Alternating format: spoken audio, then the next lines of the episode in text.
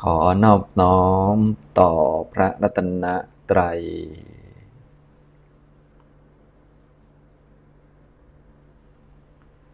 สวัสดีครับท่านผู้สนใจในธรรมะทุกท่าน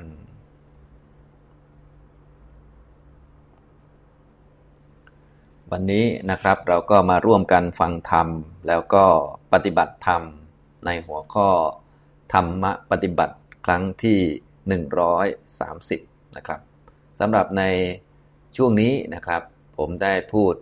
ให้ทุกท่านรู้จักวิธีการทำกรรมฐานที่จะเป็นตัวช่วยให้จิตเป็นกุศล และเป็นคุณงามความดีต่อเนื่องนะนำไปฝึกสติสัมปชัญญะนำไปทำสมาธิได้ง่ายนะรวมทั้งประกอบเจริญอริยมรรคได้ง่ายนะก็คือกรรมฐานเมตตาภาวนา ซึ่งในบรรดากรรมฐานนี่ก็จะมีเยอะแยะนะอย่างที่ท่านบางท่านเคยเรียนเคยฟังมาก็บอกกรรมฐาน 40 อย่างนี้เป็นต้นนะก็คือมีเยอะแยะมากมายเลย เป็นเครื่องมือหรือว่าเป็นอุปกรณ์ในการฝึกหัดจิตให้มีความสงบมีกำลังสะอาดปลอดโปร่ง สามารถนำไปใช้งานด้านต่างๆ ได้ดีนะกรรมฐานที่มีประโยชน์สำหรับทุกๆ คน ภาษาหนังสือท่านเรียกว่า สัพพัตกะกรรมฐานเนี่ยนะก็จะมีอยู่ 4 กรรมฐานด้วยกัน ก็มีพุทธานุสติ นึกถึงคุณของพระพุทธเจ้านะกรรมฐานเมตตาภาวนา นึกถึงความเป็นเพื่อนเป็นมิตรนะเจริญเมตตาเจริญความเป็นเพื่อนเป็นมิตรกับสัตว์ทั้งหลายนะเมตตาภาวนา กรรมฐานที่ 3 ก็คือกรรมฐานมรณสติ นึกถึงความตาย และกรรมฐานที่ 4 ก็คือ กรรมฐานอสุภภาวนา เจริญ อสุภะก็คือการเห็นว่าร่างกายเป็นของไม่สวยไม่งามนะอันนี้ก็จะช่วยปรับจิตให้มีความสะอาดปลอดโปร่ง แล้วก็เป็นจิตที่มีสติสัมปชัญญะมีสมาธิได้ดีนะครับนะนอกจากเราจะมีองค์ความรู้เรื่องการปฏิบัติคือ เดินตามมรรคแปดมีสมาธิิเป็นหัวหน้านะเพื่อเห็นอริยสัจสี่นะเราก็ต้องมีตัวช่วยหลาย ๆ ตัว กรรมฐานก็จะเป็นตัวช่วย ที่จะทำให้มีสติต่อเนื่องกันได้ดี จิตเป็นสมาธิมีความมั่นคง สะอาดปลอดโปร่งดี มีกำลังดีอย่างนี้นะครับ ก็เป็นตัวช่วยนะผมได้พูดถึงวิธีการเจริญเมตตาภาวนานะก็เริ่มต้นตั้งแต่เป็นผู้ที่เห็นโทษของความโกรธ เห็นอานิสงส์ของเมตตาความโกรธมันไม่ดีนะ ทุกท่านก็คงรู้อยู่แล้ว มันก็ทำให้จิตมันเป็นทุกข์ นะคนยิ่งคนที่จะเจริญธรรมะชั้นสูงขึ้นไปนี่ก็โอ้โหนะความโกรธก็ยิ่งไม่ดีเลย มีโทษเยอะทำให้เป็นทุกข์ด้วย จิตใจเสียหายไม่ดีด้วย บางทีก็พอโมโหแล้วก็ทำให้เสียศีลได้ด้วยนะอย่างนี้นะเมื่อเห็นโทษของความโกรธแล้ว เห็นอนิสงส์ของขันติก็จะได้มาเจริญเมตตาต่อไปนะเพราะความโกรธเนี่ยมันก็เกิดจากความคิดนะครับ เราก็ต้องฝึกหัดที่จะ ไม่คิดให้ตัวเองมีความโกรธ เพราะโกรธมามันก็เป็นทุกข์นั่นเองอย่างนี้นะครับ ก็ต้องหัดเจริญเมตตากับตัวเองซะก่อน ฉะนั้นลำดับก็เลยมีเอาตัวเองเป็นพยานเจริญเมตตากับตัวเอง ขอให้ข้าพเจ้ามีความสุข ขอให้ข้าพเจ้าพ้นจากความทุกข์นะอันนี้ก็เอาตัวเองเป็นพยานพอเอาตัวเองเป็นพยานได้แล้ว เรียกว่ารู้จักรักตัวเองเป็นเพื่อนเป็นมิตรกับตัวเอง เกื้อนหนุน อุดหนุนนะดันตัวเองเป็นแล้ว ไม่คิดให้ตัวเองเป็นทุกข์ไม่คิดให้ตัวเองเครียดวิตกกังวลเป็นแล้ว ให้กำลังใจตัวเองเป็นแล้ว ต่อไปก็ฝึกที่จะเจริญเมตตาให้มากขึ้น เมตตากับผู้อื่น เพราะโดยสภาวะเมตตามันจะเจริญขึ้นหรือว่ามากขึ้นด้วยการนึกถึงคนอื่น ให้คนอื่นมีความสุขพ้นทุกข์หรือให้เขามีคุณพระคุ้มครองเจริญก้าวหน้านะเราก็เจริญจากคนที่ง่ายก่อนก็คือ คนที่มีบุญคุณ เอาตัวเองเป็นพยานนี่ลำดับที่หนึ่ง ต่อมาก็คนที่มีบุญคุณ ต่อไปก็เป็นคนที่เรารักทั้งญาติพี่น้องพ่อแม่เพื่อนมิตรสหายเพื่อนร่วมงานนะต่อไปก็เป็นคนทั่วๆไป ซึ่งมีเยอะที่สุดเลยคนทั่วไปนะครับ สุดท้ายก็เป็นคนที่เราไม่ชอบขี้หน้า เป็นคนที่เราเกลียดเขาเป็นพวกที่เป็นคู่เวรว่ากันนะเห็นแล้วก็อยากจะฆ่าเขาทิ้งอะไรประมาณนี้พวกนี้ก็จะ ถ้าเราไม่เจริญเมตตาให้ดี เราก็จะโมโหเขาพอโมโหเขาเราไม่ก็ไม่สบายอีกแหละ ดีไม่ดีก็เสียศีลเสียสมาธิไปอีกนะครับ ก็ต้องหัดเจริญจากง่าย ๆ ก่อน เพราะว่าทำยากบางทีมันก็ทำไม่ได้ เราก็ต้องหัดจากตัวเองก่อน เอาตัวเองเป็นพยานนะคนที่มีบุญคุณ คนที่รักชอบพอกันญาติพี่น้อง คนทั่วไปแล้วก็คนคู่เวรนะจนสามารถที่จะ มีเมตตาก็คือเป็นเพื่อนได้กับทุกคนตามภาษาหนังสือที่บอกว่าสัพเพสัตตานั่นแหละ สัตว์ทั้งหลายทั้งปวงที่เป็นเพื่อนทุกเกิดแก่เจ็บตายด้วยกันทั้งหมดทั้งสิ้น ก็คือเราก็รักพอๆกัน ทั้งญาติของเราทั้งศัตรูเราเราก็อยากให้เขาเจริญเหมือนๆกันนะแต่คำว่าอยากจะให้เขาเจริญนี่ไม่ใช่หมายความว่าเราไปสนิทสนมกับพวกศัตรูนะเราก็สนิทสนมกับญาติของเราเหมือนเดิมส่วนศัตรูเนี่ยเราก็มีจิตใจหวังดีปรารถนาดีเฉยๆ ฉะนั้นพวกเมตตามันเป็นภาวะทางจิตนะเป็นสมาธินั่นเองนะอย่างนี้นะครับ เมื่อเราทำจิตให้เสมอกันนะก็เรียกว่าทำเมตตาภาวนาประสบความสำเร็จ จิตเสมอกันเนี่ยเขาก็ดูตามบุคคล 4 บุคคล บุคคลที่ 1 ก็คือตัวเองนะสองก็คือคนที่รักสามก็คือคนที่กลางกลางสี่คือคนที่เป็นคู่เวรหรือเป็นศัตรูคนที่เกลียดนั่นเอง ถ้าสี่บุคคลเรามองดูแล้ว รู้สึกว่ามีความรักความปรารถนาดี อยากให้เขาเจริญก้าวหน้าเท่าเทียมกัน ก็เรียกว่าประสบความสำเร็จในการเจริญเมตตาและนะต่อไปก็เหลือแต่ทำให้มากขึ้นมากขึ้นไปเรื่อยๆ เท่านั้นเองอย่างเดียวนะครับ แต่ถ้าทำได้ยังไม่ครบอย่างนี้ อย่างน้อยก็รักตัวเองให้เป็น คิดให้ตัวเองมีความสุข นึกถึงคนที่มีบุญคุณ อยากให้ท่านมีความสุข นึกถึงญาติพี่น้อง มิตรสหาย เพื่อนร่วมงานให้เขามีความสุขเทวดาที่อยู่ตามบ้าน หรือเทวดาที่รักษาคุ้มครองเราขอให้เขามีความสุขอย่างนี้ประมาณนี้ก็ถือว่าเริ่มมีเมตตาบ้างแล้วนะพอมีเมตตาพวกความโกรธต่างๆ มันก็จะไม่ค่อยเกิดขึ้น จะมีความอดทนจอคำพูดหรือจริยาของคนอื่นมากขึ้นนะซึ่งโดยความอดทนเองเนี่ยตามหลักการของพระพุทธศาสนาทุกท่านคงทราบดีอยู่แล้ว เป็นระดับอุดมการเลยทีเดียว อุดมบุคคลหรืออุดมการในทางพุทธศาสนาก็คือ เพื่อจะเป็นพระอรหันต์สามารถอดทนหรือว่าให้อภัยได้กับทุกๆเรื่อง เหมือนในโอวาทปาติโมกที่บอกว่า ขันติปรมังตะโปติติขาเป็นต้นนั่นแหละนะขันติคือความอดทนอดกลั้นนั้นเป็นตบะอันยอดเยี่ยม เป็นการขัดเกลากิเลสนะก็คือไม่โมโหชาวบ้านเขานั่นแหละ สามารถอดทนได้ทุกเรื่องเข้าใจได้ทุกเรื่องทุกบุคคล ให้อภัยได้กับทุกคน ไม่ถือโทษไม่ถือโกรธนะอันถ้าทำได้สูงสุดก็นู่นแหละเป็นพระอริยะระดับสูง แต่ตอนนี้เราก็อาศัยการเจริญเมตตามาทำเอาก็ได้ส่วนหนึ่งนะครับนะนิบานังปรมังวดันติพุทธา พระพุทธาทั้งหลายท่านกล่าวว่าพระนิพพานนั่นแหละเป็นธรรมอันยิ่งเป็นธรรมอันยอดนะการปฏิบัติทางพุทธศาสนานี่มุ่งเน้นไป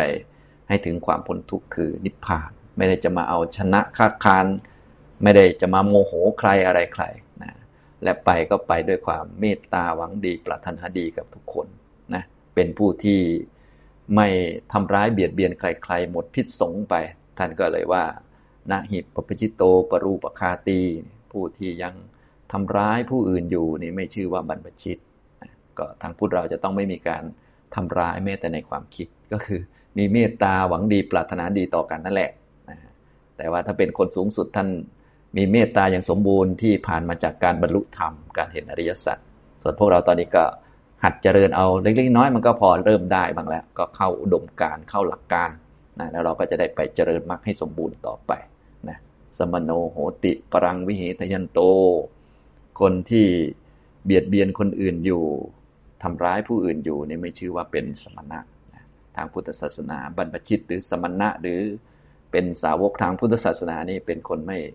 เบียดเบียนใครหรือว่าหมดพิษสงที่จะไปคิดร้าย คิดทำลายคนโน้นคนนี้ เอาชนะฆ่าคานคนโน้นคนนี้ไปทำสงคราม แย่งชิงกับคนนั้นคนนี้ มีแต่ให้อภัยมีแต่อดทนได้กับคำพูดหรือจริยาหรือว่าการมาทำอะไรของเขา ถึงเขาจะฆ่าเรา ท่านก็ว่าอย่าไปโกรธเขาอะไรประมาณนี้ทางพุทธศาสนารู้สึกจะยอดมากเลยนะซึ่งเราจะทำได้ไม่ได้อีกเรื่องหนึ่งแต่ว่ากรรมฐานนี้ นะก็เป็นตัวช่วยอีกตัวหนึ่งอย่างนี้นะครับทำตรงนี้ อันนี้ก็คือเมื่อเจริญมาเรื่อยๆนะก็จะทำให้ทำกรรมฐานนี้สำเร็จ กรรมฐานนี้จะสำเร็จก็ดูตรงที่มีจิตเสมอกันในสี่บุคคล บุคคลที่หนึ่งก็คือตัวเองสองคือบุคคลบุคคลที่รักสามคนปานกลางสี่คนคู่เวรนถ้ารักเท่ากันก็โอเคนะถ้ายังไม่เท่ากันเราก็เจริญต่อไป ค่อยๆทำไป นึกถึงขอธรรมะ นึกถึงคำสอนของพระพุทธเจ้าไป พิจารณาสัตว์ทั้งหลายมีกรรมเป็นของของตนไป พิจารณาตัวเองไปก็ได้นะเพราะว่ากรรมฐานนี้เน้นเอาตัวเองเป็นพยานนะก็คือก็กิเลสหรือความทุกข์ทางใจเนี่ยมันเกิดจากความคิดนะเรารักตัวเองเราก็ต้องไม่คิดให้ตัวเองเป็นทุกข์เนี่ยเป็นพื้นฐานเลยนะถ้าเราโมโหนะก็ ถ้ามีคู่เวรหรือมีศัตรูเราเนี่ยเขาก็จะทำลายเราได้ ก็ต่อเมื่อเราโมโหเท่านั้นนะถ้าเราไม่โมโหเนี่ยเขาทำลายข้างในเราไม่ได้ แม้เขาจะฆ่าเราทิ้งเอามีดดาบเสียบเราอย่างเงี้ยหรือด่าเราเสียเสียให้หายเนี่ย ถ้าใจเราไม่เป็นทุกข์เนี่ยใจเราไม่โกรธเนี่ยมันก็เราก็จะไม่เป็นไรนะแต่ถ้าเราโมโหเนี่ยเขายังไม่ด่าเลยเขาเดินผ่านเนี่ยเขาก็ประสบความสำเร็จแล้วเขาชนะเราแล้วเราแพ้เขา นะเราเพราะเราเป็นทุกข์และเกิดกิเลสแหละอย่างนี้นะครับ ฉะนั้นเราก็เลยต้องรักตัวเองให้เป็นนะหวังดีปรารถนาดีต่อตัวเองก็คือ หัดเจริญเมตตานั่นเอง และตามหลักการคำสอนของพระพุทธเจ้า ทุกท่านก็คงจะได้ยินบ่อยๆ ก็คือ พวกเราเนี่ยมีการเวียนว่ายตายเกิดมานานมากแล้วในวัฏสงสาร ท่านว่าคนที่ไม่เคยสัมพันธ์กัน ไม่เคยเป็นพ่อเป็นแม่ ไม่เคยเป็นญาติพี่น้อง ไม่เคยเป็นปู่ย่าตายาย ไม่เคยเป็นลูกหลาน ไม่เคยเป็นสามีภรรยากัน ไม่เคยเป็นเจ้านายเป็นลูกน้องกันเนี่ยมันไม่มีนะทุกคนจะต้องเคยเป็นสามี เคยเป็นภรรยา เคยเป็นลูก เคยเป็นหลาน เคยเป็นพ่อแม่ เคยเป็นญาติพี่น้องกันมาด้วยกันทางนั้น เพราะว่าวัฏฏสงสารมันยืดยาวนะอย่างนี้ทำนองนี้ คนที่เราคุ้นๆก็คือเป็นญาติพี่น้องหรือว่าเป็นสามีภรรยากันในชาติใกล้ ๆ อาจจะเป็นชาติที่แล้วหรือสองสามชาติที่แล้ว ส่วนคนที่เฉยๆไปก็อาจจะเป็นชาติเก่ามากจนลืมเลือนกันไปนะแต่ว่าคนที่ไม่เคยเป็นญาติเป็นพี่น้องกันในวัฏสงสารเนี่ยมันไม่มีนะโดยเฉพาะพวกที่เป็นศัตรูกันอะไรกันที่เรานึกถึงเขาบ่อยๆ อะไรพวกนี้ก็แสดงว่ามีความที่ผูกพันกันมานะเพียงแต่ว่าอาจจะผูกพันกันใน แง่ใดแง่หนึ่งสลับเปลี่ยนกันไปเรื่อย บางชาติอาจจะเป็นศัตรูฆ่าแกล้งกันนะทำร้ายกัน บางชาติก็อาจจะมาเป็นลูกกัน เป็นพ่อเป็นแม่กัน มันก็สลับกันไปสลับกันมาอย่างนี้ อันนี้ทุกท่านก็คงจะทราบอยู่ถ้าศึกษาคำสอนของพระพุทธเจ้า เราก็นึกถึงคำสอนเหล่านี้เราก็จะทำให้มีความเป็นเพื่อนเป็นมิตรเพิ่มเข้ามา นอกจากการเจริญค่อย ๆ นึกไปนะวิธีนึกก็ใช้สองคำเท่านั้นเองจากตัวเอง ขอให้ข้าพเจ้ามีความสุข ขอให้ข้าพเจ้าปราศจากความทุกข์นึกบ่อยๆนะต่อไปก็ขอให้คนอื่นนะขอให้ท่านผู้มีบุญคุณนั้น ขอให้อาจารย์นั้น ขอให้พระภิกษุนั้น มีความสุขปราศจากความทุกข์ขอให้คุณพ่อคุณแม่ญาติพี่น้องมิตรสหาย เพื่อนฝูง เทวดา มีความสุขปราศจากความทุกข์ขอให้ทุกคนเลย ตามท้องถนนขับรถมาทำงานต่าง ๆ เนี่ย ตำรวจทหารเป็นต้นขอให้มีความสุขปราศจากความทุกข์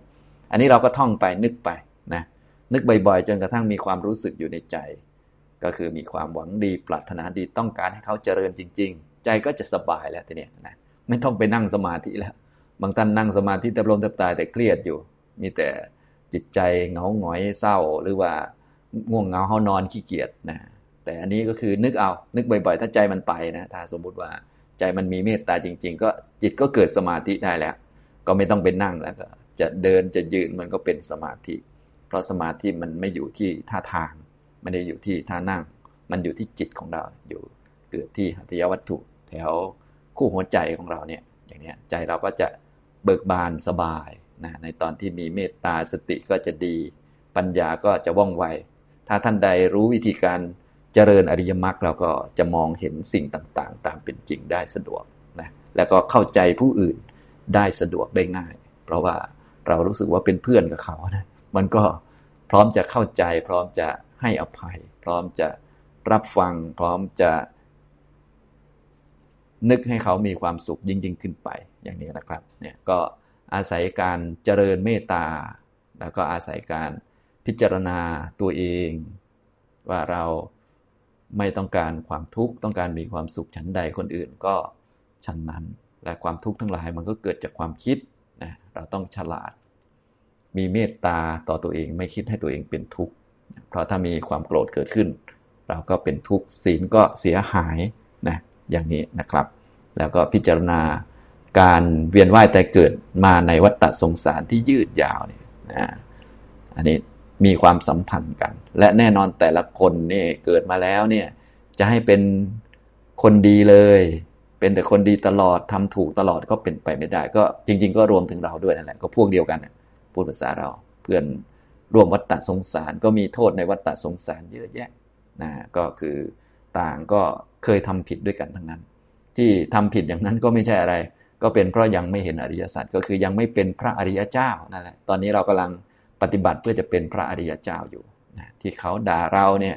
ก็ไม่ใช่อะไรหรอกเป็นเพราะเขาไม่เห็นอริยสัจที่เราด่าเขาก็ไม่ใช่อะไรเหมือนกันแหละเพราะไม่เห็นอริยสัจนะที่เรายังทำผิดอยู่ยังทำไม่ดีต่าง ๆนั่นนะ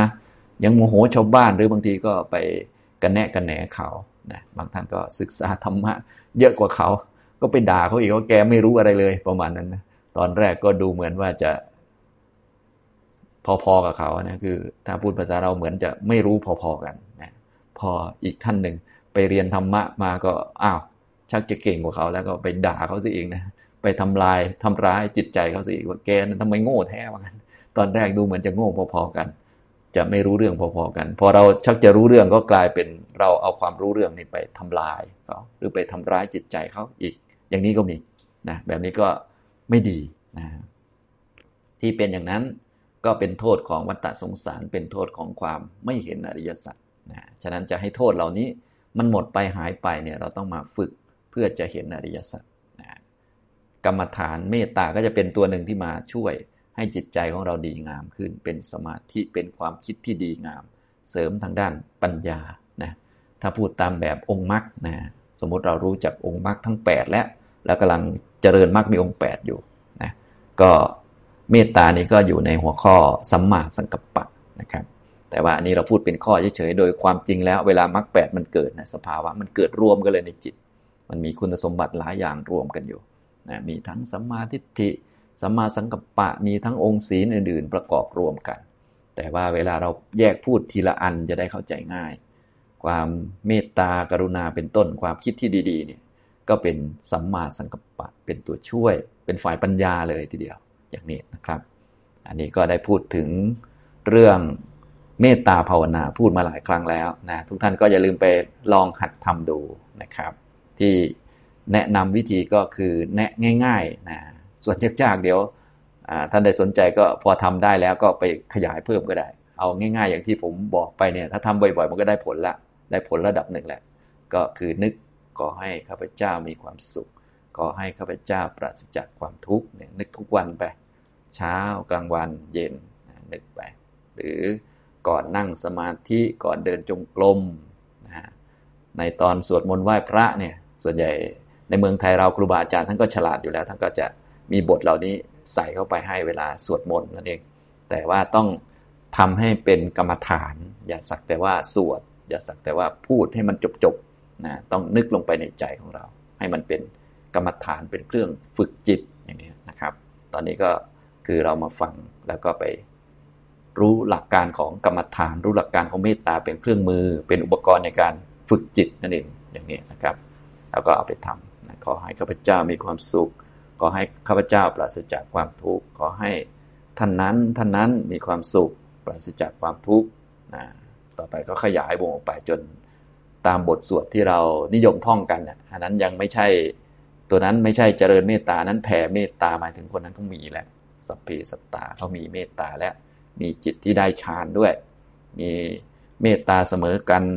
ทั้งแก่ตัวเอง คนที่รัก คนปานกลางและคนคู่เวรด้วย มีฌานด้วยก็แผ่ได้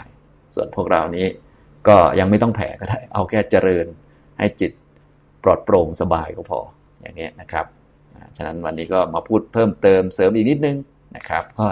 จะได้ถือเป็นการสรุปกรรมฐานเมตตาภาวนานะทุกท่านจะได้รู้หลักในการกระทำนะครับ เอาละบรรยายก็พอสมควรนะครับ ต่อไปเราก็จะได้ร่วมกันฝึกปฏิบัตินะฝึกปฏิบัติเนี่ยนะทุกท่านก็อย่าลืมไปหัดหาเวลาว่างๆอยู่กับตัวเอง วันละครึ่งชั่วโมงบ้างหนึ่งชั่วโมงบ้าง หรือว่าเสาร์อาทิตย์ก็ให้เวลาตัวเองเยอะหน่อยนะทุกวันนี้ หลาย ๆ ท่านนี้ไม่ค่อยมีเวลาให้ตัวเองเลย ก็ต้องหานะ ถ้าไม่หามันก็ไม่ได้ ต้องหานะครับ ในระหว่างวันในการทำงานก็ต้องฝึกหัดมีสติประกอบเข้าไป แต่ว่าว่างๆหรือไม่ว่างก็ต้องพยายามหาเวลาให้กับตัวเองเพื่อมาอยู่กับตัวเองนิ่งๆนะก็คือมาเดินจงกรมบ้างนั่งสมาธิบ้าง หรือบางท่านยังทำไม่เป็นก็อย่างน้อยก็มีเวลาฟังธรรมจะได้รู้แง่คิดต่างๆ รู้ข้อธรรมะว่าพระพุทธเจ้าสอนอะไร ห้ามทำอะไรให้ทำอะไรเราจะได้ไปฝึกนะครับอตอนนี้เราก็จะได้มาร่วมกันฝึกปฏิบัตินะทุกท่านนั่งตัวตรงนะครับทำความรู้อยู่กับตัว รู้อยู่กับกายนะเบื้องต้นการจะทำกรรมฐานใดๆเนี่ยต้องมีสติเป็นตัวตั้งเป็นพื้นนะแล้วก็มีสัมปชัญญะมีความรู้ว่าเรากำลังทำอะไรอยู่ แม้กระทั่งทำความสงบก็ต้องรู้จักว่าเราทำเพื่อสงบสงบแล้วทำยังไงต่อเงี้ย ก็จริงๆ เราก็ทำเพื่อเห็นสัจธรรม เห็นอริยสัจนั่นแหละ จะได้หมดกิเลสนั่นแหละ หมดทุกข์นั่นแหละอย่างนี้นะครับ ตอนนี้เราก็มาค่อยๆฝึกกัน ทุกท่านนั่งตัวตรงนะครับ นั่งแบบไหนก็ได้นะครับ ตอนนี้นั่งเก้าอี้ ผมนั่งเก้าอี้อยู่นะบางท่านอาจจะนั่งเก้าอี้ หรือบางท่านเรียกว่านั่งแล้วไม่ค่อยสะดวกก็ยืนเอาก็ได้นะทำความรู้ว่ากายกำลังอยู่ในท่านี้ท่านี้กายกำลังนั่งนะ การทำความรู้ว่ากายกำลังนั่ง เราก็กำหนดจุดที่เด่นชัดก่อน อย่างเวลานั่งเนี้ยก็จะชัดที่ก้นสัมผัสพื้นก็รับรู้ รับรู้ก้นสัมผัสพื้น รับรู้เท้าสัมผัสพื้นนะครับ รับรู้มือนะครับ มือสัมผัสกันอย่างนี้นะหรือบางท่านแกนิ่งๆไว้ รับรู้นะถ้าท่านใดไม่ค่อยมีสติก็ลูบมืออย่างนี้ก็ได้ เรียกสติเรียกความรู้ตัวนะ ก้นสัมผัสพื้นก็รับรู้ เท้าสัมผัสพื้น รับรู้มือสัมผัสกันก็รับรู้ทำสบายๆไปสักพักหนึ่งนะครับ เมื่อจิตอยู่กับตัวพอสมควรแล้วนะครับ เราก็จะเห็นกายของเรานี้นั่งอยู่นะเราก็รับรู้กายที่นั่ง ตัวรู้ก็คือจิตที่ประกอบไปด้วยสตินะครับ ในกายมันก็ไม่นิ่งนะครับ มันมีส่วนที่วิ่งอยู่ ส่วนที่เคลื่อนไหว ก็คือท้องป่องขึ้นยุบลง มีหายใจเข้าหายใจออก พวกนี้คือธาตุลมธาตุลมมันจะมีลักษณะที่เคลื่อนไหวได้นะครับ วิ่งได้นะยืดตึงได้นะครับ พวกตัวที่ทำให้ท้องพอง ท้องยุบ ตัวลมหายใจเข้าออก อันนี้เป็นธาตุลม เมื่อเรานั่งนิ่งๆอยู่เนี่ยธาตุลมก็จะชัดกว่าธาตุอื่นๆ แล้วก็กำหนดดู รับรู้ก้นสัมผัสพื้น เท้า สัมผัสพื้นมือสัมผัสการ มีลมหายใจเข้า มีลมหายใจออกอย่างนี้นะครับนะเราก็คอยนั่งดูกายของเราเพื่อให้มีสติต่อเนื่องกัน ไม่ง่วงนอนไม่หลับไม่คิดมากนะฟังดูเหมือนง่ายนะแต่ทำยากเหมือนกัน บางท่านเคยไปลองทำแล้วแป๊บเดียวหลับแป๊บเดียวคิดฟุ้งซ่านเนี่ยมันก็ยากอยู่นะต้องหัดทำนะครับอ่าทุกท่านก็ทำไปนะครับ แล้วก็หัดนึกให้ตัวเองมีความสุข นะสักสองสามนาที ขอให้ข้าพเจ้ามีความสุข ขอให้ข้าพเจ้าปราศจากความทุกข์น้อมจิตมาที่ตัว เราจะนั่งร่วมกันนะครับทำสมาธิภาวนาร่วมกันประมาณ 20 นาทีนะครับ ก็เชิญเลยนะครับ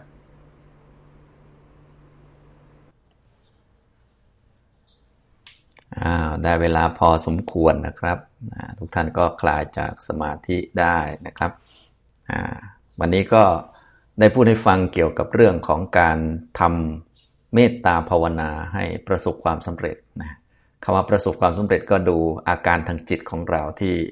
มันมีความหวังดีปรารถนาดีเสมอกันใน 4 บุคคล ก็คือตัวเองหนึ่งตัวเองสองก็คือคนที่เรารักสามคือคนปานกลางทั่วๆไป แล้วก็สี่คนที่เราไม่ชอบคนที่เราเกลียดขี้หน้านะ ดูง่ายๆ ก็คือดูเรากับคนที่เราเกลียดขี้หน้ามันรักพอๆกันนะอยากให้ทั้งสองคนเนี่ยเจริญก้าวหน้าเหมือนกันอย่างเงี้ยก็แสดงว่าเมตตาในใจของเราเนี่ยดีงามหรือว่าประสบความสำเร็จในการเจริญเมตตานะทีนี้หากยังไม่ประสบความสำเร็จก็ไม่เป็นไร อย่างน้อยเราก็รักตัวเองเป็น แล้วก็รักคนอื่น อย่างเช่น คนที่มีบุญคุณอย่างนี้เป็นต้นจิตก็เริ่มดีงามบ้างแล้วนะทุกท่านก็อย่าลืมลองไปฝึกดู นะหลักการก็ง่ายๆก็คือ นึกให้ตัวเองมีความสุขพ้นจากความทุกข์ ให้คนอื่น มีความสุขพ้นจากความทุกข์นะอย่างนี้นะครับทำบ่อยๆ เนืองๆ นึกถึงคำสอนของพระพุทธเจ้าที่ท่านให้เป็นผู้มีความอดทนเข้มแข็งให้อภัยกับทุกคนนะเป็นผู้ไม่มีพิษไม่มีภัยก็คือเป็นพระอรหันต์นั่นแหละนะสูงสุด ตอนนี้เราก็กำลังเดินตามท่านเป็นผู้ให้อภัย กับทุกคนเข้าใจทุกคนไม่โกรธไม่ถือโทษโกรธใคร เพราะว่าทุกคนต่างก็เคยสัมพันธ์กันในวัฏฏะสงสารเกิดมาด้วยอำนาจอวิชชาความไม่รู้อริยสัจเกิดมาแล้วก็ทำผิดด้วยกันทั้งนั้น ก็รวมถึงเราด้วย ที่ทำผิดก็เป็นเพราะไม่เห็นอริยสัจก็ควรจะเมตตากัน เห็นอกเห็นใจกัน คิดช่วยเหลือให้เขาเจริญก้าวหน้า ถ้าเขาทำผิดก็ให้อภัยกันไม่ถือโทษโกรธกันนะเหมือนกับที่เรา ไม่ถือโทษโกรธตัวเองนั่นแหละเป็นเบื้องต้นอย่างนี้นะครับ เอาละบรรยายวันนี้ก็พอสมควรแก่เวลา เท่านี้นะครับอนุโมทนาทุกท่านครับ